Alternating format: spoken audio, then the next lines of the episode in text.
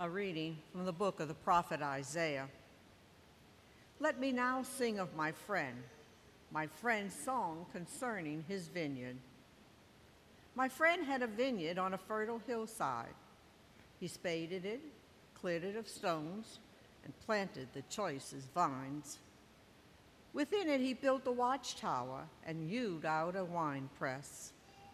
Then he looked for the crop of grapes, but what it yielded was wild grapes. Now, inhabitants of Jerusalem and people of Judah, judge between me and my vineyard. What more was there to do for my vineyard that I had not done? Why, when I looked for the crops of grapes, did it bring forth wild grapes? Now I will let you know what I mean to do with my vineyard. Take away its hedge, give it to grazing, break through its walls, and let it be trampled. Yes, I will make it a ruin. It shall not be pruned or hoed, but overgrown with thorns and briers. I will command the clouds not to send rain upon it. The vineyard of the Lord of hosts is the house of Israel, and the people of Judah are his cherished plant. He looked for judgment, but see bloodshed, for justice, but hark the outcry. The word of the Lord.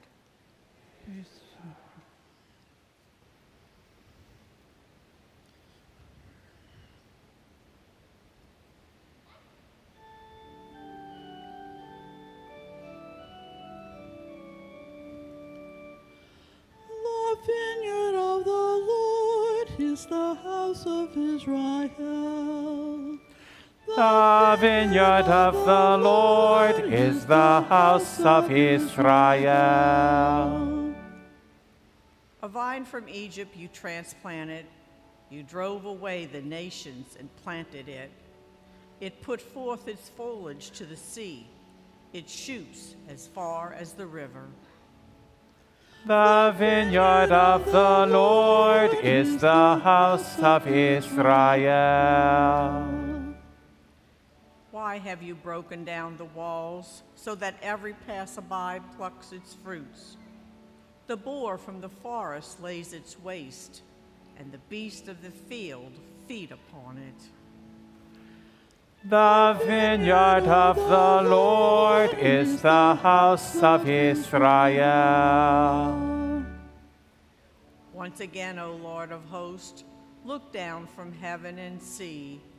Take care of this vine and protect what your right hand has planted, the Son of Man, whom you yourself made strong.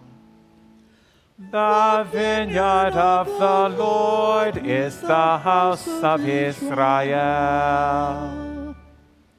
Then we will no more withdraw from you. Give us new life, and we will call upon your name. O Lord, God of hosts, restore us. If your face shines upon us, then we shall be saved. The vineyard of the Lord is the house of Israel.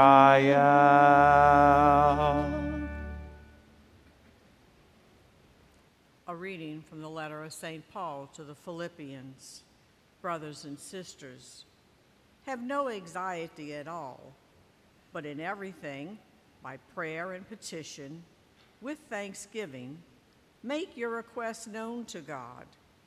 Then the peace of God that surpasses all understanding will guard your hearts and minds in Christ Jesus. Finally, brothers and sisters, whatever is true, whatever is honorable, whatever is just, whatever is pure, whatever is lovely, whatever is gracious, if there is any excellence and if there is anything worthy of praise, think about these things. Keep on doing what you have learned and received and heard and seen in me. Then the God of peace will be with you. The word of the Lord.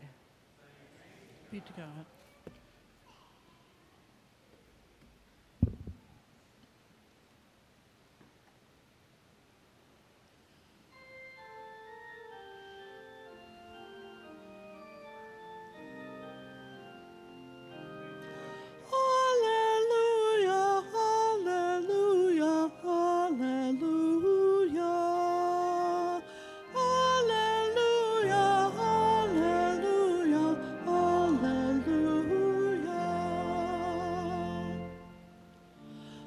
Chosen you from the world, says the Lord, to go and bear fruit that will remain. Alleluia, Alleluia, Alleluia. Alleluia, Alleluia, Alleluia.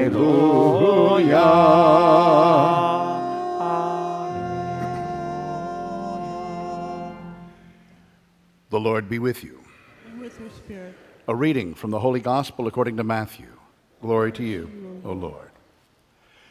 Jesus said to the chief priests and the elders of the people, Hear another parable. There was a landowner who planted a vineyard, put a hedge around it, dug a winepress in it, and built a tower. Then he leased it to tenants and went on a journey. When vintage time drew near, he sent his servants to the tenants to obtain his produce. But the tenants seized the servants, and one they beat, another they killed, and a third they stoned. Again, he sent other servants, more numerous than the first ones, but they treated them in the same way. Finally, he sent his son to them, thinking, They will respect my son. But when the tenants saw the son, they said to one another, This is the heir. Come, let us kill him and acquire his inheritance. They seized him, threw him out of the vineyard, and killed him. What will the owner of the vineyard do to those tenants when he comes? They answered him, He will put those wretched men to a wretched death and lease his vineyard to other tenants who will give him the produce at the proper times. Jesus said to them, Did you never read in the scriptures, the stone that the builders rejected has become the cornerstone? By the Lord has this been done, and it is wonderful in our eyes. Therefore I say to you, the kingdom of God will be taken away from you and given to a people that will produce its fruit. The Gospel of the Lord. Praise to you, Lord Jesus Christ.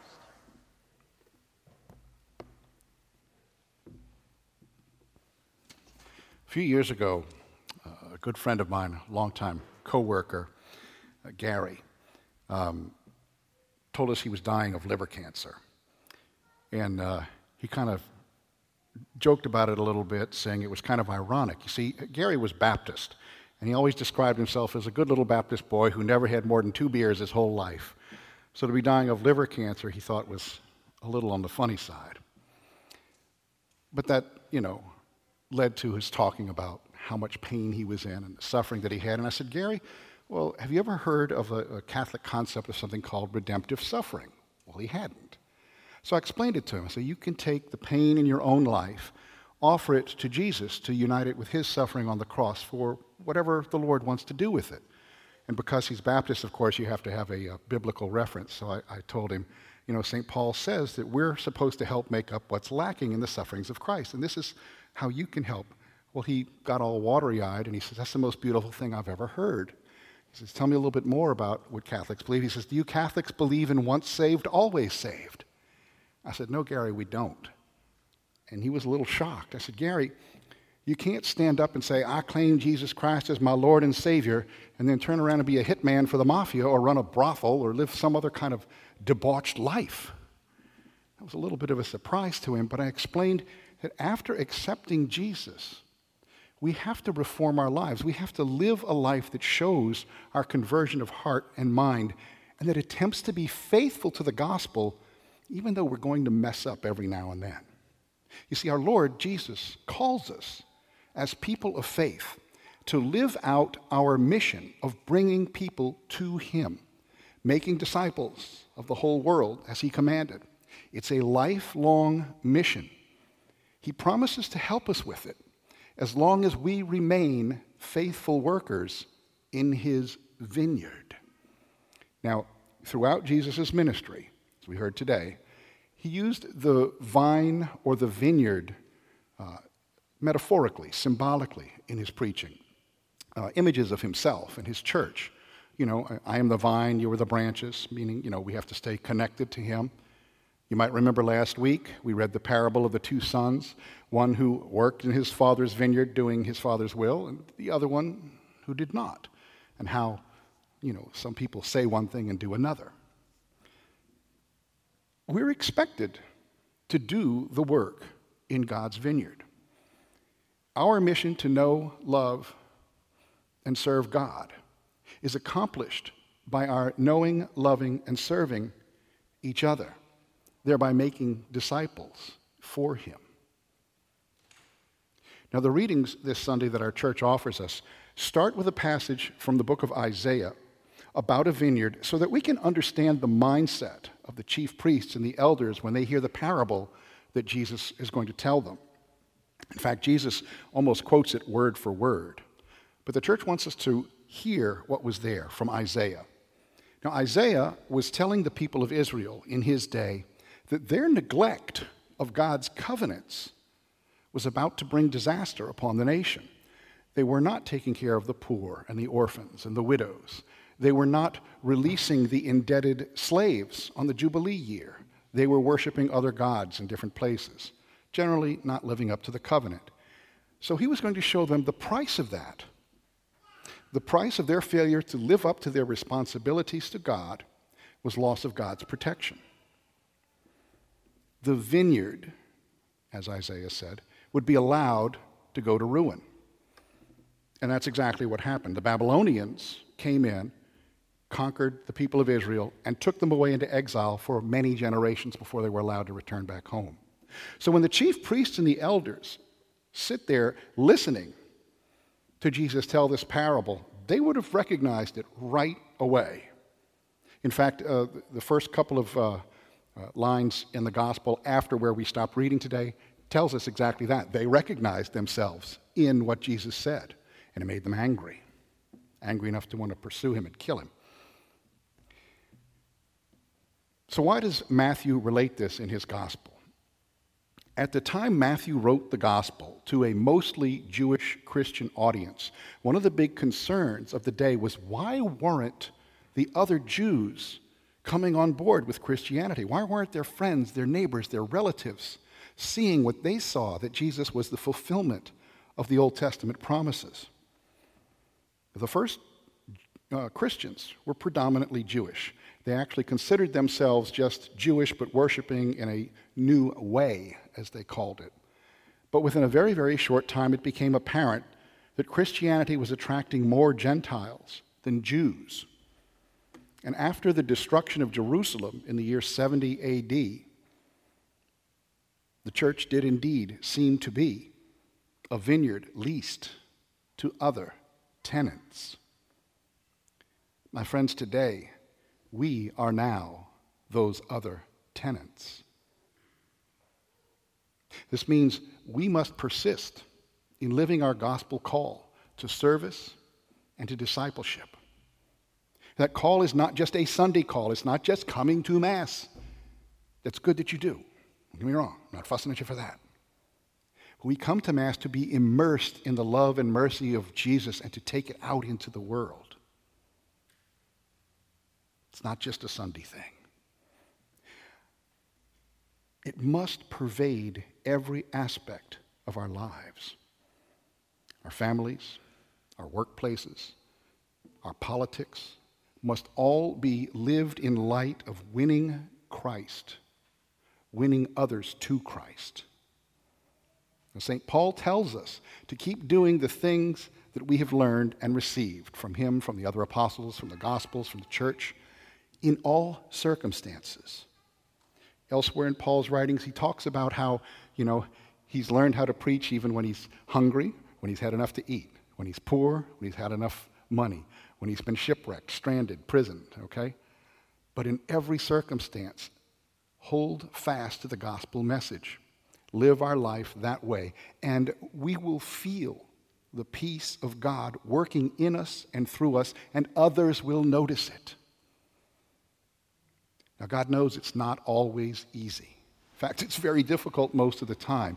But Christ gave himself to us in the Eucharist to remind us about all of this, to strengthen us in our struggles from day to day, to comfort us in our failures, and to show us what is possible when we give our all for Him as He gave His all for us. So, claiming Jesus as our Lord and Savior means conversion of heart and faithfulness to the mission that He gave us to go out into His vineyard and make disciples of all the world. God love you.